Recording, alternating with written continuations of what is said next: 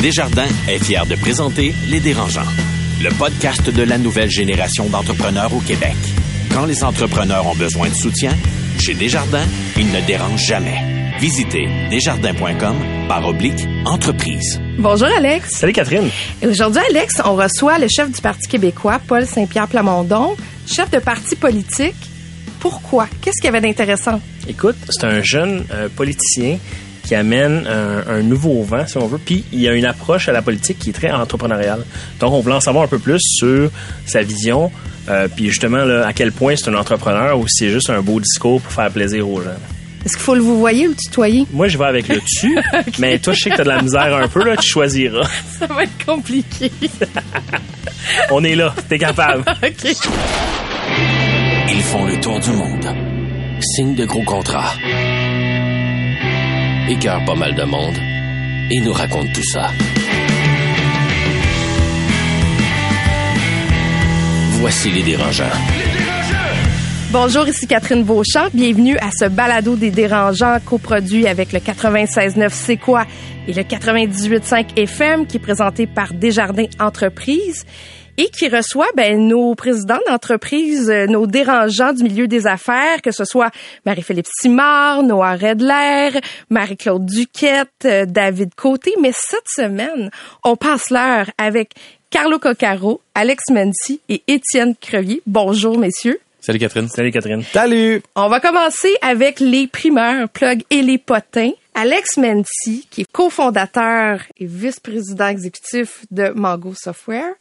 La plug, la primeur ou le potin? Écoute, on va plugger un produit qu'on lance dans à peu près un mois qui s'appelle InPilot. Euh, la pandémie nous a forcé à repenser un peu notre approche au niveau de la business. Donc, on lance un produit qui va euh, aider les entreprises, toutes les entreprises qui ont un processus ou une procédure à suivre. Ce produit-là, ça fait trois ans qu'on travaille dessus. Euh, on a déjà beaucoup de traction. On a au-dessus d'une trentaine de clients déjà qui sont en essai ou des essais planifiés. Donc, on va lancer ce produit-là là, probablement d'ici la fin de l'année ou en janvier euh, maximum. Fait que je vais pouvoir vous en reparler, là, puis je vais, je vais vous taper les oreilles avec ça à tous les épisodes, vous pouvez être sûr. Carlo Coccaro, PDG de Math et Mon Monde, aidersonenfant.com. Ouais. De quoi euh, on parle aujourd'hui? Écoute, il y a un enjeu de société qui est les, les mises à la retraite. Donc, les gens s'en vont à la retraite, puis il va y avoir un, un gap entre personnes qui travaillent puis personnes qui reçoivent de l'argent à la retraite. Puis aujourd'hui, je veux parler du fait que j'ai apprécié depuis deux, trois, depuis quatre ans maintenant que j'embauche naturellement, c'est pas forcé, ça, ça donne de même, des gens de plus de 50 ans, dont euh, dont trois de plus de 60 ans, puis même j'avais quelqu'un de 70 ans dans mon équipe euh, l'année passée. Euh, je le dis comme dans c'est vraiment cool. Il y a des gens dans ce bassin-là de monde qui ont des contacts hallucinants, qui ont des compétences extraordinaires, qui ont d'immenses lacunes technologiques, mais il faut juste que tu trouves des solutions. Moi, je crois beaucoup aux gens sur leur X. Puis mon message, en fait, c'est de dire explorez cette voie-là, les entrepreneurs. Il y a du monde vraiment cool qui peuvent vous amener plus loin. Attendez pas la même chose d'eux qu'on attend d'un jeune de 22 ans au niveau technologique, par exemple. C'est une, une caricature, mais quand même. Mettez-les sur leur X, puis ça peut être des coups de circuit. Étienne Crevier, entrepreneur en série. Écoute, euh, moi, quand je me suis lancé avec Biogénique, je me suis buté vraiment à des euh, forts intéressants de l'entrepreneuriat puis des startups. Si tu travaillais avec, dans le fond, un incubateur Founder Fuel, tu n'avais pas le droit de travailler avec l'incubateur de Founder Institute. Si tu travaillais avec le CEIM, le Centec voulait pas entendre parler de toi. C'était vraiment des chasses gardées, puis tout le monde faisait un peu sa, sa politique de corridor. C'était vraiment un foutoir. Donc, non seulement tu partais ton entreprise, tu voulais pousser ton projet, mais il fallait que tu connaisses un peu tous les tenants et aboutissants de chaque euh, incubateur à Montréal. T'en finissais plus de finir. Puis là, aujourd'hui, dans le fond, ma plug ou, dans le fond, mon potin, il y a de l'argent dans le système. Fait que si vous êtes entrepreneur, vous voulez lever du financement, la beauté de la chose, c'est qu'on n'est plus là. Il y a un fonds d'investissement qui s'appelle Boreal Venture qui s'est élevé, le Santec de l'ETS. Moi, je les félicite parce qu'ils ont vraiment réussi à fédérer l'écosystème et il y a vraiment des services incroyables. Il y a plus de, mon Dieu, 25-30 millions en financement qui est disponible. L'argent est là, là. Comme ils cherchent des bons projets, allez chercher. C'est le temps de lever, c'est le temps de raise du capital. Puis, vous allez avoir en plus de l'accompagnement, des mentors, des advisors. C'est là, là, ça se passe. Ben, excellent. On s'arrête un instant parce que au retour, en entrevue, on reçoit le chef du Parti québécois, Paul Saint-Pierre Plamondon. Le podcast de la nouvelle génération d'entrepreneurs au Québec. Les dérangeants. Après avoir discuté lors des émissions précédentes avec des chefs de partis politiques, comme par exemple Dominique Anglade pour le Parti libéral ou Manon Massé pour Québec solidaire, c'est maintenant le temps d'échanger avec un membre du Parti québécois. Et aujourd'hui, on a la chance de recevoir Paul Saint-Pierre Plamondon, qui en est le chef. Il se définit lui-même comme un entrepreneur en pays. Qu'est-ce que c'est un entrepreneur en pays? On va lui demander. Bonjour, Paul Saint-Pierre Plamondon. Bonjour. Qu'est-ce que c'est un entrepreneur en pays? Ben, je suis en politique. J'ai été entrepreneur euh, par le passé et je suis très conscient que ce que j'entreprends en politique, c'est-à-dire de faire aboutir un projet qui date depuis les Patriotes, qui a été essayé par deux référendums, dont un qui a fini à 50-50. Techniquement, il y a une prétention à l'effet que certaines manœuvres électorales ont, ont nuit au résultat. Bref, euh, dans l'entrepreneuriat, il y a le fait de réessayer jusqu'à temps qu'on réussisse quand on croit à son plan d'affaires. Dans l'entrepreneuriat, il y a aussi l'adversité et euh, tous les commentaires euh, négatifs qu'on peut obtenir au début quand on a une vision, mais il n'y a pas grand monde qui la comprend ou qu'il y a des gens qui ont peur pour toi. Moi, je l'ai vécu dans d'autres projets avant la politique.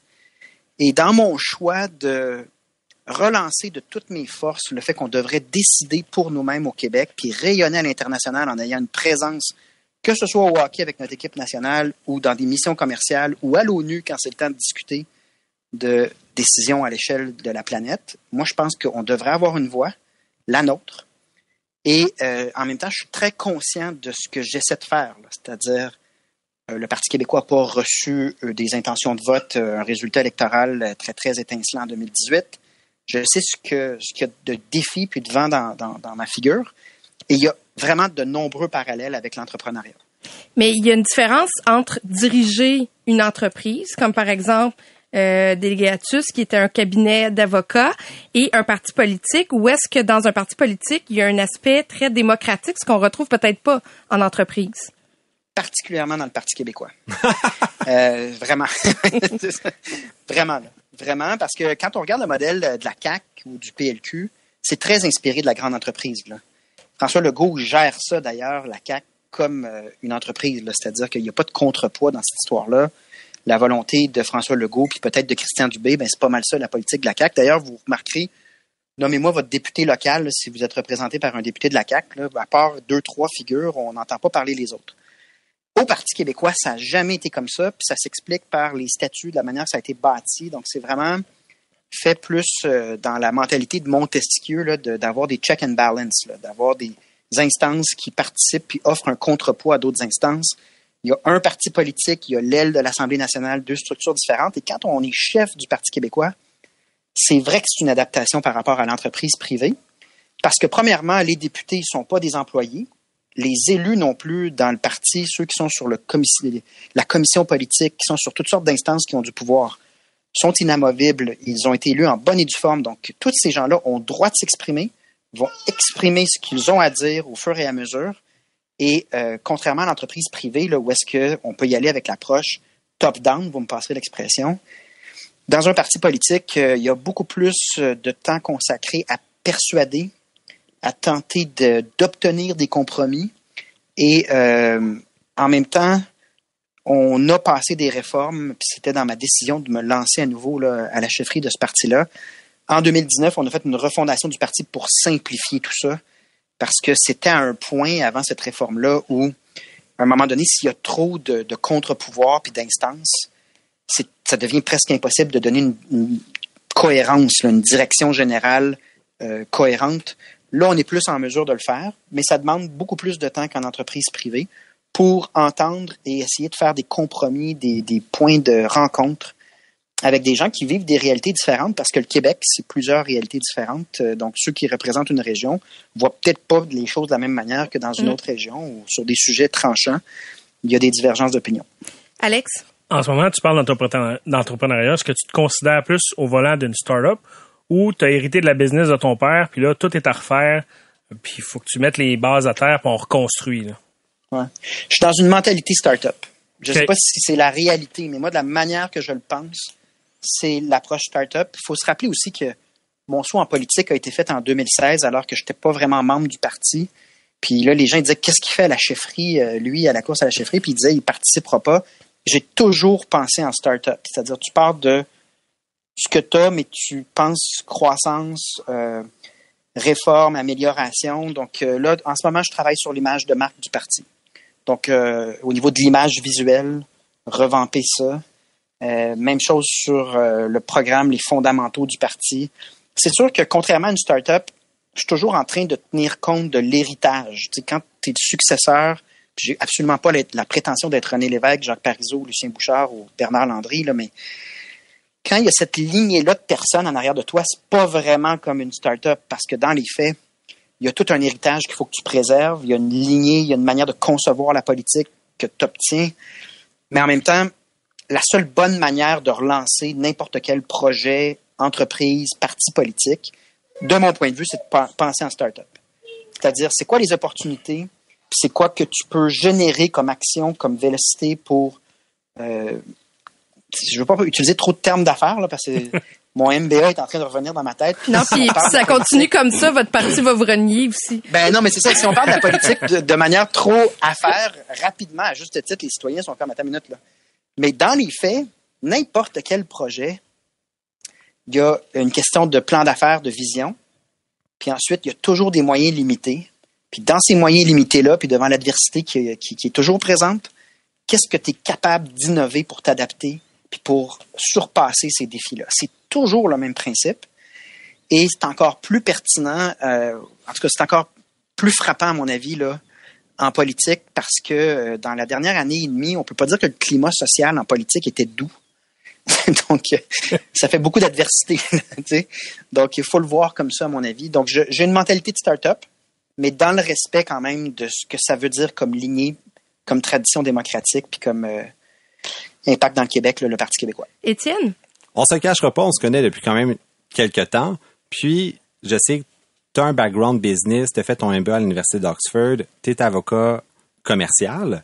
Puis, tu aurais pu faire ta carrière d'un niveau, niveau business, mais tu as, décidé de te lancer, dans le fond, en politique. Puis moi, je fais un peu la comparaison. Tu aurais pu déranger le statu quo avec une, une business ou tu as infiltré, dans le fond, le statu quo avec la politique.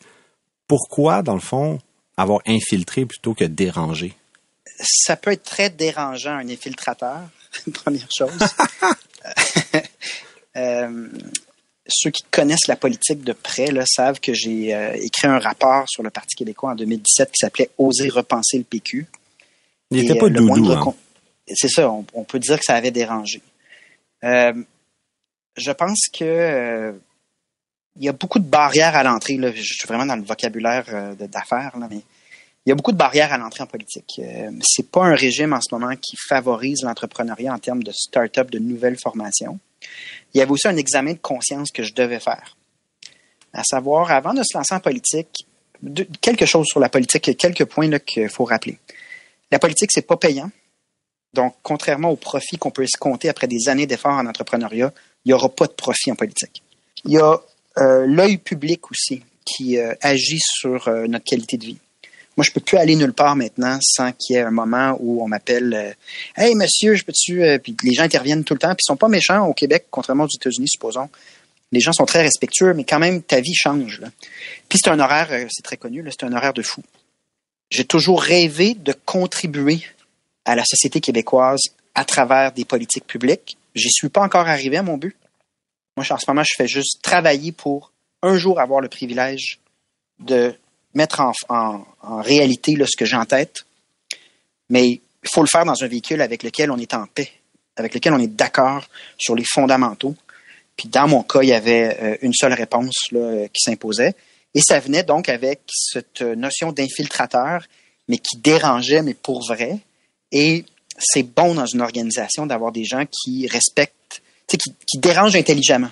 En anglais, on dit disruptive. C'est important d'être euh, de, générer des choses, puis que le dérangement amène de l'innovation. Quand on a réussi ça, c'est parce qu'on a été utile, puis que le dérangement a eu lieu de manière pratique, utile. Je pense qu'à travers la séquence que j'ai vécue, oser repenser le PQ, puis ensuite refaire une chefferie où j'étais à 5% puis j'ai gagné la chefferie. En ce moment, il y a beaucoup de réformes, beaucoup de changements que je mets en place, suivant une vision que j'ai même mis par écrit dans un livre euh, qui s'appelle Rebâtir le camp du oui. Donc, on- moi, je pense qu'on peut infiltrer quand on est en accord avec une organisation sur ses fondamentaux. Ça ne veut pas dire pour autant qu'on ne sera pas euh, dérangeant pour reprendre euh, vos paroles, tant que c'est respectueux et intelligent. Alex, tu avais une autre question? Tantôt, en ouverture, tu parlais de rayonnement international. là, de si on était indépendant, on aurait plus de rayonnement. Moi, j'ai eu la chance de faire beaucoup d'affaires à l'international. Puis je vais te dire, le Made in Canada, là, ça a une bonne réputation, puis j'en ai bénéficié beaucoup. Qu'est-ce que pour moi, le Made in Québec m'apporterait? Mais premièrement, il faut absolument pas présumer que Made in Québec aurait une moins bonne image que Made in Canada. Mais c'est surtout qu'en termes d'entrepreneuriat, là, le modèle financier du Québec, c'est que on dépend de redevances du Canada, mais en échange, euh, faut pas oublier, puis ça on le mentionne moins souvent, on a moins d'investissements directs dans notre économie. Donc, euh, des fois, ça passe vite dans l'actualité, mais quand les bateaux se, se font pas à la dévie, puis se font dans l'Est canadien, puis quand l'aide directe au secteur pétrolier dans l'Alberta est très, très grand, euh, on a compilé les chiffres à plusieurs, dans plusieurs décennies. Moi, je pense que ça, en partant, c'est les conditions de l'engourdissement. C'est-à-dire que l'entrepreneuriat, là, c'est pas quand tu reçois un chèque. Deuxième chose, c'est que si tu n'as pas de mission internationale en fonction de tes intérêts, puis que la mission internationale canadienne, elle représente en même temps le pétrole albertain, les entreprises euh, torontoises, l'Est canadien, puis le Québec, il y a des choix là-dedans. Là. C'est pas vrai que ce sont des intérêts alignés. Donc, plus l'entité est grande, plus il y a des conflits d'intérêts. Puis quand on voit les intérêts du Québec qui sont sacrifiés dans certaines ententes, certaines ententes internationales, il y a eu l'aluminium, euh, les produits euh, laitiers, euh, fromage, ou- il y a eu plein de moments où il y avait un arbitrage à faire dans des négociations où est-ce qu'il faut sacrifier quelque chose, puis on a le choix entre sacrifier une industrie de telle, de telle province ou une autre industrie de l'autre province. Ces conflits d'intérêts-là, ils ont un impact. Puis moi, je suis convaincu pour avoir notamment vécu au Danemark, en Suède, en Norvège, tu peux être un petit pays avec une marque de commerce très, très forte, mais surtout avec un plan d'affaires, un plan stratégique pour t'infiltrer, pour bien prendre ta place dans l'échiquier international, un plan d'affaires qui est clair et limpide, puis il n'y a pas de conflit d'intérêts ni de Big Brother qui arrive puis qui sabote en quelque sorte ton plan d'affaires pour favoriser d'autres intérêts. Puis malheureusement, c'est ça le Canada. Donc pour toutes ces raisons-là, le jour où le Québec va être un pays, je prévois vraiment un rayonnement du Québec à l'étranger, tant sur le plan de, de la mise en valeur de nos entreprises que sur le plan culturel et linguistique, parce qu'on va finalement finir par exister. Carlo? Paul, on va rester dans les, euh, les amalgames avec euh, l'entrepreneuriat, puis on va parler marketing, puis stratégie marketing. Puis comme euh, citoyen qui, qui, qui consomme euh, de la politique, euh, j'ai l'impression qu'on est rendu dans un, un univers où c'est de plus en plus difficile de rayonner au niveau politique. On est dans euh, quelque chose que j'appelle des flashs de shit, tu sais, des courts clips vidéo qui passent sur les réseaux sociaux, puis ils attendent deux réactions. Shit, c'est bien cool ou shit, c'est bien poche. Tu sais, créer la colère euh, Ah, ou créer la, la, la joie extrême. Puis au Québec, ces temps-ci, là, tu sais, depuis quelques mois, on a l'impression que les deux seuls qui sont capables de faire ça, c'est François Legault, ben, c'est le premier ministre. Donc c'est sûr que tout ce qu'il dit va générer quelque chose. Et Gabriel Nadeau-Dubois, qui manie bien les réseaux sociaux puis qui réussit à aller jouer dans des zones de flash de shit. Euh, La toi- polarisation, dans le fond. Exactement ouais, ouais. Oui, mais j'aime beaucoup mieux mon expression, Catherine. Flash de shit Paul Saint-Pierre l'aime, la mienne. Exactement. Donc, ben, ma question, c'est... je vais, l'amener ensuite à l'Assemblée nationale. Et Est-ce que Toi, tu peux nommer mon nom en disant ça? Mes trois gars seraient super contents. Mais ma, ma question, donc, c'est ta stratégie à toi, c'est quoi pour percer dans ce monde mé- post-médiatique qui semble assez hermétique? On est direct, là, on est, on tu frappes dans le mille. Euh, c'est une question fondamentale en ce moment, puis c'est des dilemmes même, je dirais, éthiques. Euh, non seulement c'est la polarisation qui génère euh, de la portée sur les médias sociaux, puis des, euh, des likes. D'ailleurs, le Wall, Street, le Wall Street Journal est venu nous confirmer tout ça en mettant la main là, sur des études internes de Facebook, Mhm. comme quoi la colère, c'est ce qui génère, c'est ce qui fait rouler ce modèle d'affaires-là de Facebook. Devant ça, moi, je, comme je vous parlais de mes prédécesseurs, là, que ce soit l'évêque Parizeau, mais il y a euh, autour du Parti québécois des attentes très élevées au niveau euh, de la rigueur puis de la qualité de ce qu'on présente sur le plan intellectuel. Puis en même temps, on le sait que si on veut exister sur les médias sociaux, Euh, il faut générer quelque chose, là, une émotion. Puis honnêtement, notre pari à date, ça a été de ne pas embarquer dans cette polarisation-là en disant faites ça, puis on va voir si dans trois mois, ça nous tente encore d'entendre le flash shit. Excuse-moi, c'est quoi le flash de shit? Flash de shit, c'est que c'est des calories vides. Euh, puis je comprends que la propagande puis les réactions vives sont payantes sur les médias sociaux, mais l'électorat, c'est pas un utilisateur de Facebook. Une fois dans l'urne, c'est pas sûr qu'il va toujours donner son vote à celui qui a polarisé le plus. Parce qu'à un moment donné, tu remets les clés des décisions de ta société à du monde. C'est pas en fonction de ta capacité à pleurer ou générer de la colère sur Facebook. Mm-hmm. Puis nous, dans notre réflexion stratégique, on se dit, premièrement, il faut être à la hauteur de notre prétention, c'est-à-dire on prétend bâtir un pays. Deuxièmement, on veut rappeler à la population qu'on a fait de belles choses pour le Québec parce qu'on est rigoureux, parce qu'on est intelligent. Est-ce qu'on veut sortir, fait que là, on retombe encore dans les concepts de MBA, core competency. Donc, est-ce qu'on veut sortir de notre compétence fondamentale qui nous définit et qui nous donne un avantage concurrentiel sur les autres, juste pour jouer à un jeu qui me ressemble pas du tout ni à mes députés? C'est-à-dire, tu peux, tu peux demander à Véronique Yvon, euh, Paul Saint-Pierre Plamondon ou Sylvain Godreau de jouer à la polarisation. Ça nous ressemble même pas. Donc, est-ce que ce serait une bonne idée d'aller à l'extérieur de ce qui nous définit, euh, juste pour créer une surenchère essentiellement de décibels? Moi, je pense que trop de décibels, à un moment donné, les gens vont en avoir soupé. je me fie à ce que le Parti québécois me dit parce qu'il dit l'heure juste, même quand ça demande du courage, il dit la vérité, puis c'est intelligent. Nous, on pense que ça a une valeur dans le contexte électoral. Moi, il y, a quelque chose pour faire un autre parallèle avec les entreprises. On parle souvent de marché cible, de clientèle cible. Euh, quand on regarde la CAC, c'est assez clair à qui est-ce qu'on parle. Euh, la même chose pour le Parti libéral et pour Québec solidaire aussi. Quand on pense au Parti québécois, moi, j'imagine toujours une tranche d'âge qui, qui, est vieillissante. Comment vous allez faire pour aller chercher des, des plus jeunes? Comment vous allez faire pour recibler une clientèle avec le Parti québécois? Ben, on parlait d'image de marque puis de marketing. Des fois, ton marketing, quand tu as des adversaires, il découle de ce que les autres t'ont imposé comme narratif. les gens ne le savent pas, mais des 40 ans et moins au Parti québécois, il y en a presque autant qu'il y a de membres au total chez Québec solidaire. Donc, euh, il y a un enjeu de relancer, parce que c'est quoi le, marché naturel du Parti québécois? Il y a entre 30 et 40% d'indépendantistes au Québec, dépendamment des périodes, des sondages. Ça s'est rendu à 40% dans un sondage il y a un an et demi, puis des fois, c'est aussi bas que 30 mais ça, c'est à peu près un marché de gens qui sont d'accord avec notre projet fondamental. Puis ensuite, bien évidemment, on a une posture justement sur certains éléments comme la langue française, l'environnement, euh, la social-démocratie qui peuvent rejoindre des gens. Mais je pense qu'il y a euh, un narratif aussi qui nous est imposé par nos adversaires. Après la défaite référendaire de 95, les fédéralistes de Jean Chrétien, euh, Jean Charest ensuite a continué le travail à l'échelle du Québec. Ils n'ont pas dit on va négocier avec le Québec pour essayer de trouver quelque chose qui fera en sorte que tout le monde est heureux. Ils, sont mis à marginaliser, se sont mis à marginaliser les indépendantistes, notamment en disant c'est fini, c'est un vieux parti, c'est des vieilles chicanes, puis c'est juste pour les vieux. Moi, quand je me promène dans les cégeps et dans les universités, mes salles sont pleines. je vous enverrai des photos à Sherbrooke récemment, là. On était 60 dans un bar à me jaser de qu'est-ce qui arriverait si on était un pays. Donc, évidemment, moi, je mets les bouchées doubles parce que c'est un peu mon défi. C'était aussi ce que j'ai représenté pendant ma course à la chefferie. C'est sûr que je vais mettre beaucoup l'emphase sur une nouvelle génération d'indépendantistes, mais ils sont là.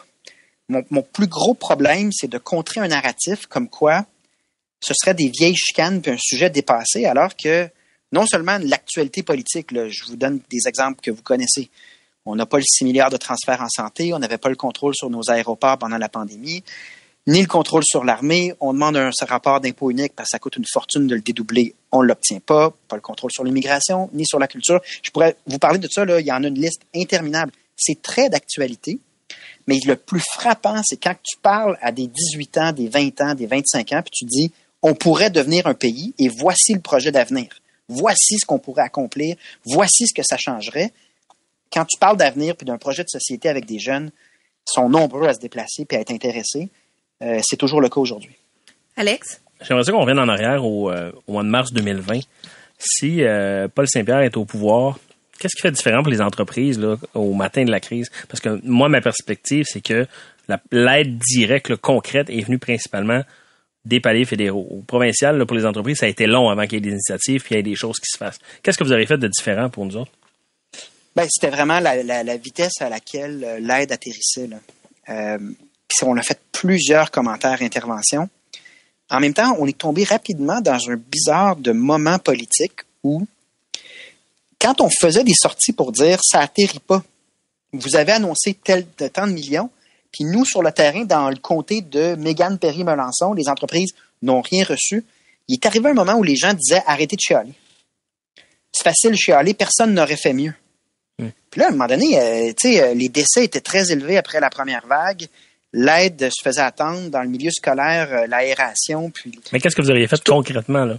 Concrètement, hmm, nous, on n'aurait pas formé une cellule de crise qui, pour la grande majorité, était composée d'experts en communication.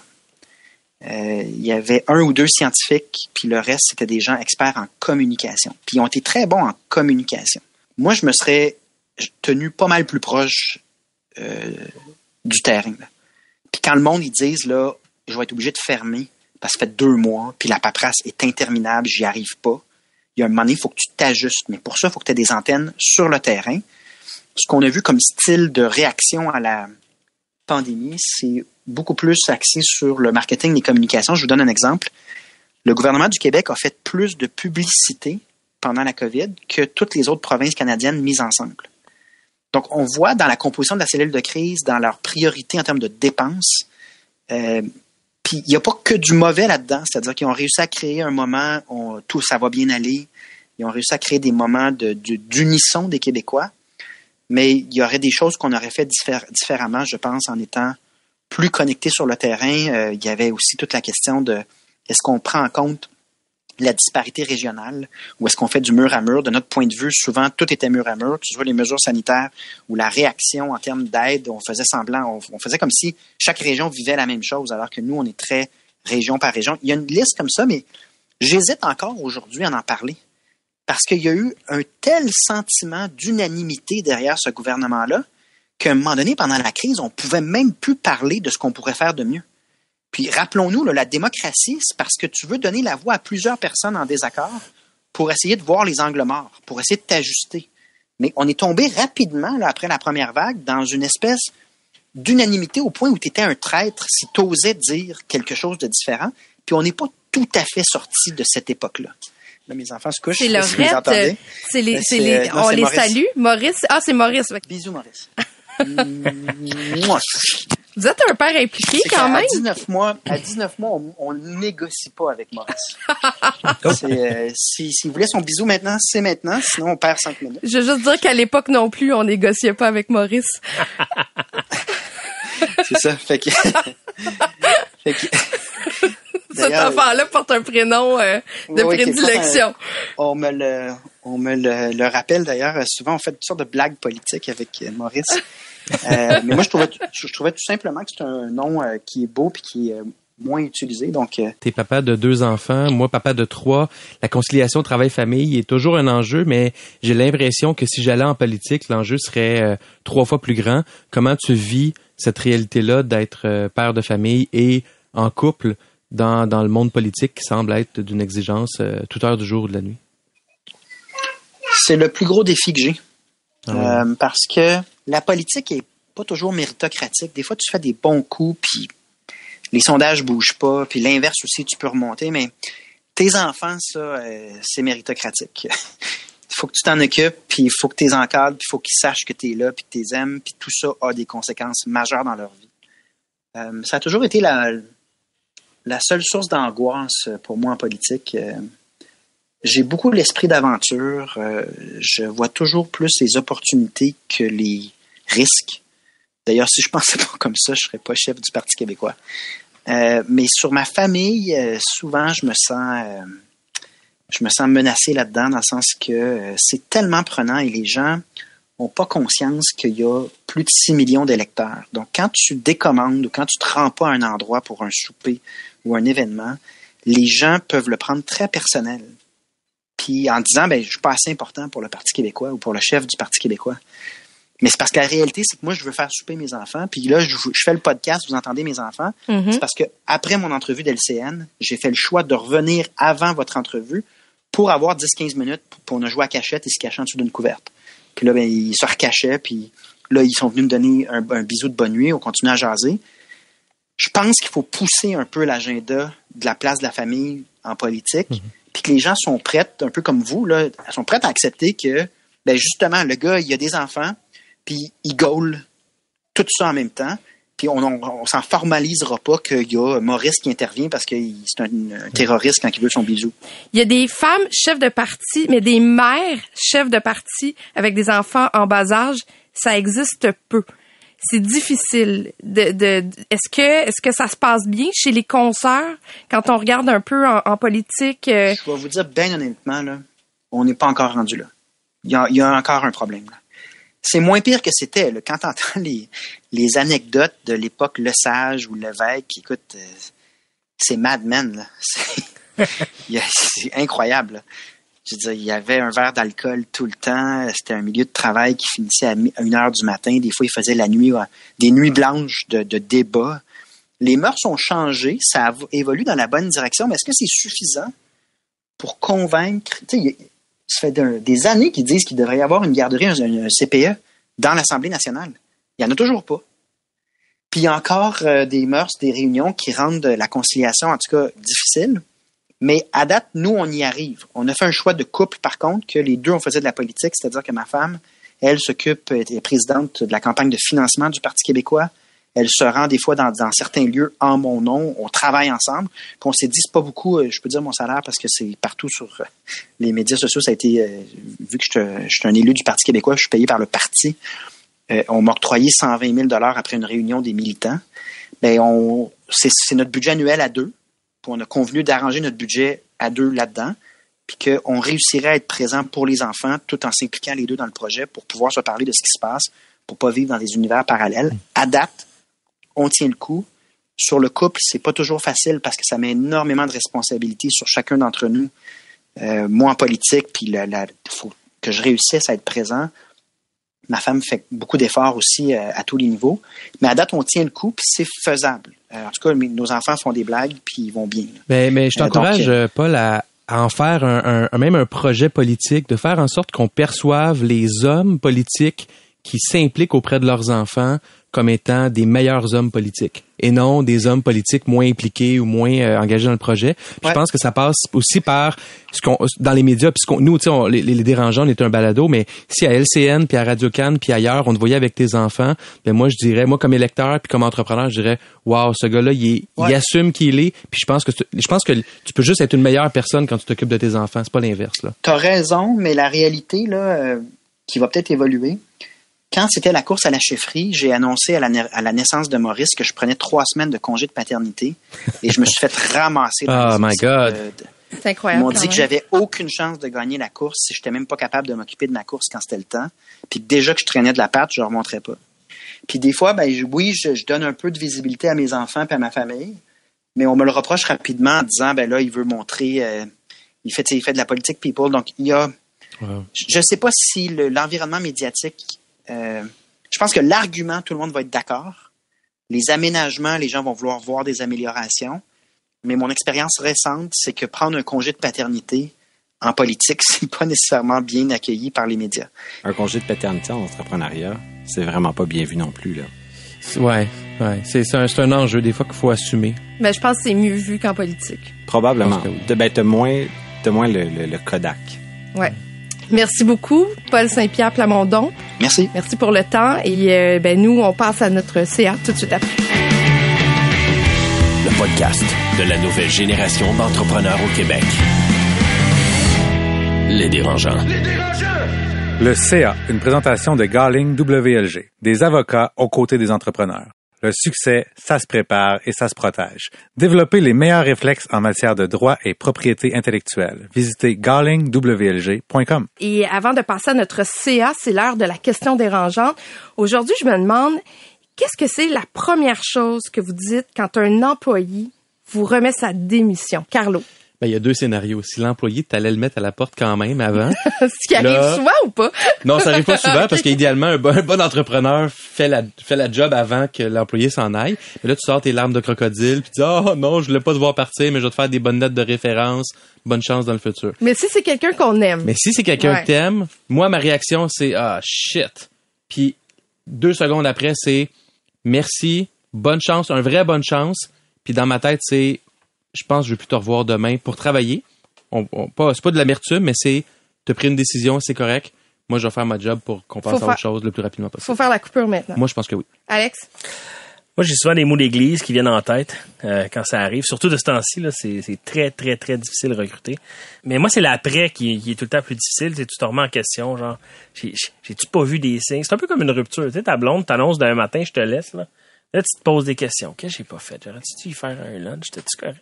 C'est la même chose. Fallait que tu lui donnes de l'amour, Alex. Fallait que tu, juste que tu lui donnes de l'amour. Exact. Puis je vais en parler tantôt, là, de donner de l'amour aux employés. Mais moi, Si t'étais à un lunch de perdre ta blonde. Écoute, euh, une prochaine discussion, mais oui, je me remets beaucoup en question, moi. Puis j'aime vraiment pas ça, là. Étienne? Moi, c'est pour qui puis pour combien calice. OK, mais le combien, le combien c'est récupérable quand même, parce qu'on peut offrir davantage. C'est des... Mais Ah, ben, t'ouvres une porte, là, si tu fais ça, là. t'as Ah même oui? pas, C'est pas bon? Écoute, non, mais en fait, la pénurie de main-d'œuvre amène les salaires à la hausse. C'est terrible. Ah, c'est dégueulasse. Puis, en ce moment, ce qu'on voit, c'est les entreprises américaines, par exemple, avec les programmeurs, viennent dire, tu gagnes combien en dollars canadiens? 120, 130, fair enough. Reste sous ton cul, t'es chez vous, en télétravail, mais je te paye 160 US. Fait que là, c'est là, c'est ça qui se passe. C'est impossible de compétitionner, là. Mais, mais même si c'était possible de compétitionner, OK? Moi, si un employé vient me voir puis je m'en vais ailleurs parce qu'il me donne 20 000 de plus, puis je dis, ah, tu sais quoi, je vais te donner 21. Là, tu viens d'acheter six mois. Ouais, c'est ça, il avait déjà le cœur ailleurs de toute façon, il voulait déjà s'en aller. Puis après ça, il va parler aux autres employés sur l'heure du lunch, puis ouais, je leur ai dit que je m'en allais, mais là, ils ont matché mon salaire. Dans deux jours, t'as trois line-up devant ton bureau de personnes qui, oh, on a trouvé une place ailleurs, ça, on veut plus cher. OK, là, vous venez exactement de mettre la table pour le CA parce que la pandémie a amené toutes sortes de problématiques. Il a fallu Yes. qu'on se réinvente en tant qu'entreprise. Mais ça a amené des problèmes de ressources humaines. Euh, il y a eu des problèmes de santé mentale. Il y a eu des problèmes de recrutement. Comment vous avez eu à gérer ça, justement? Ben, dans mon, dans mon cas à moi, puis je pense que pour beaucoup d'entrepreneurs, il y a eu trois phases. Tu sais, il y a la phase initiale de la COVID, là, mars, euh, juin 2020, là, tu sais, les premiers mois, confinement intense, on sait pas ce qui se passe.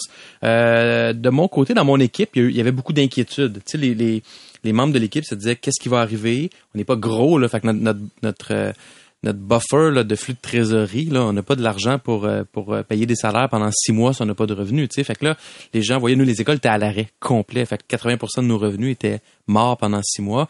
Fait que il y avait beaucoup d'incertitudes, beaucoup d'émotions à gérer. Euh, moi, j'ai décidé d'y aller par. euh, j'avais j'avais brandé ça. Je vous promets transparence et bienveillance. Fait que j'essayais d'être toujours le plus vrai possible dans ce qui se passait. Fait qu'on avait, on a toujours une réunion hebdomadaire les mardis matins qui dure une heure et demie. Mais là, il y avait un gros bloc de 30 minutes qui ne servait qu'à ça, qui ne servait qu'à dire voici ce qui se passe avec la COVID dans le monde qui nous touche un peu ou beaucoup. Voici ce qui se passe en termes de ressources gouvernementales qui sont en train de se mettre en place. Voici ce que nous, on est en train de travailler pour telle subvention, telle affaire. Voici ce qui se passe dans les écoles pour essayer de garder le lien de confiance bien, bien fort. Puis Mais- après ça, Est-ce que des fois, vous demandez, est-ce que vous, vous allez bien? Est-ce que vous faisiez l'inverse aussi? on a instauré dans cette même réunion-là le premier bloc. Avant, ça durait 10-15 minutes. C'est devenu un autre 30 minutes. Puis c'était 100% human. Puis là, c'était pas nécessairement human pandémique. Il y avait un peu de ça, mais des fois, c'était euh, que, que, que diriez-vous à votre euh, à l'enfant que vous étiez il y a 20 ans ou il y a 30 ans ou il y a 50 ans pour mes plus vieux employés? Euh, Ouais, t'as pas mal de retraités. ouais, j'ai pas pas mal de postes Vous êtes retraités. tous stressés. là. Mais en fait, c'est que on, on avait, on a bandé en équipe plus dans ce moment-là que dans les 15 années précédentes à cause de ces moments human là Mais moi, je veux rebondir là-dessus parce que c'est super intéressant ce que Carlo dit. comme d'habitude. Mm, Écoute, euh, Merci, cette fois-ci, C'est en fait, euh, c'est t'es entrepreneur, t'as ta business, t'as tes clients, tu as déjà ton workload qui t'empêche de dormir. Puis là, du jour au lendemain, on te rajoute une pandémie sur ses épaules. Puis là, t'es comme, comment vont les employés? Est-ce que je fais tout ce qui est en mon pouvoir? Est-ce que je respecte toutes les, les guidelines de la santé publique? C'était Ouais. infernal. Pour vrai, Puis moi, j'adore, tu sais, comment vont les employés? Moi, je l'ai rajouté dans mes euh, meetings exec. Donc, dans le fond, on commençait les meetings de deux heures sur comment va le staff, comment va la, la gang. Et dans le domaine de la santé, on n'avait pas le choix, on faisait tester tout le monde. À chaque semaine, on demandait un test négatif COVID pour rentrer au travail. Puis c'était l'entreprise qui le payait. Mais là, je me suis buté au défi de, suite à la vaccination, j'en avais deux qui voulaient pas être vaccinés. Ah oui. Là, ça l'amène la conversation malaisante. Alex? Mais voyez-vous, moi, j'ai comme. Je vais me faire lancer des roches, là. Mais j'ai oublié l'aspect humain en début de pandémie. Arc. Moi. Tellement une mauvaise personne. Non, je sais, mais ma priorité, ma priorité était, faut que la business survive. Si la business survive, ils ont une job, ils sont contents, tout va bien. OK, nous, c'est pas compliqué, là, quand c'est arrivé, tout le monde à la maison, travaille à distance, puis business as usual. Puis on a été chanceux, ça a continué de même tout le long. Mais, avec du recul, j'aurais peut-être dû demander plus de questions. euh, comment ça va, Carlo? Tu sais, aujourd'hui, t'as-tu des inquiétudes ou whatever? Tu sais, j'ai, Quand tu, fais- quand tu faisais ton sprint euh, hebdomadaire puis tous tes employés étaient en pleurs, t'as pas noté quelque chose de spécial? ben, c'est moi qui pleurais, puis il se demandait si c'était correct. Mais ça fait partie aussi, quand on parle d'un départ d'employé, ce qu'on parlait dans la question dérangeante, le- le- la rétention d'un employé, ça peut être lié aussi à la façon dont on a été traité dans l'année Absolument. précédente. Absolument, absolument. Puis là, dans mon domaine, moi, j'étais en, en informatique. C'était déjà difficile de recruter avant la pandémie. Là, c'est absolument l'enfer. Euh, les salaires ont explosé, les gens demandent des conditions qui se peuvent pas. Et maintenant, dans les contrats de travail, il faut mettre que tu peux travailler à la maison euh, tant de jours par semaine, whatever. Fait que nous, on va, on adopte un modèle hybride. À un moment donné, on voulait juste dire, bon, ben, parfait, on va juste faire du travail à domicile. Mais comme beaucoup d'entreprises, on a réalisé qu'au début de la pandémie, ah, on est aussi productif, ça va bien. Mais finalement, là, c'est pas vrai qu'on est aussi productif. Parce que quand je veux parler à Étienne, là, je tire ma chaise, je parle à Étienne, ça prend 30 secondes. Là, c'est es-tu disponible pour un Zoom? Ouvre Zoom. Ça- on perd une demi-heure pour poser une question de 5 minutes. Ah, puis je veux rebondir là-dessus parce que c'est quand même, c'est fou. J'ai des amis qui sont euh, dans les grandes entreprises de jeux vidéo comme Electronic Arts, Warner Brothers, puis je ne vais pas nommer un en particulier, mais tout le monde me disait, dans les sondages employés, tous les employés, sans exception, se disaient plus productifs en télétravail depuis la pandémie. Mais tous les jeux vidéo, sans exception, sont en retard de livraison.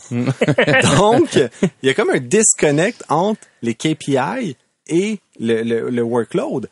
C'est ça qui est fascinant, c'est qu'en tant qu'entrepreneur, comment tu traces la ligne? Puis moi, ça me fasciné parce que j'ai recruté énormément. On était en forte croissance dans le domaine de la santé et tout le monde était sur le freeze. Tout le monde était, hey, j'ai une job, je vais pas bouger pendant qu'on est en pandémie.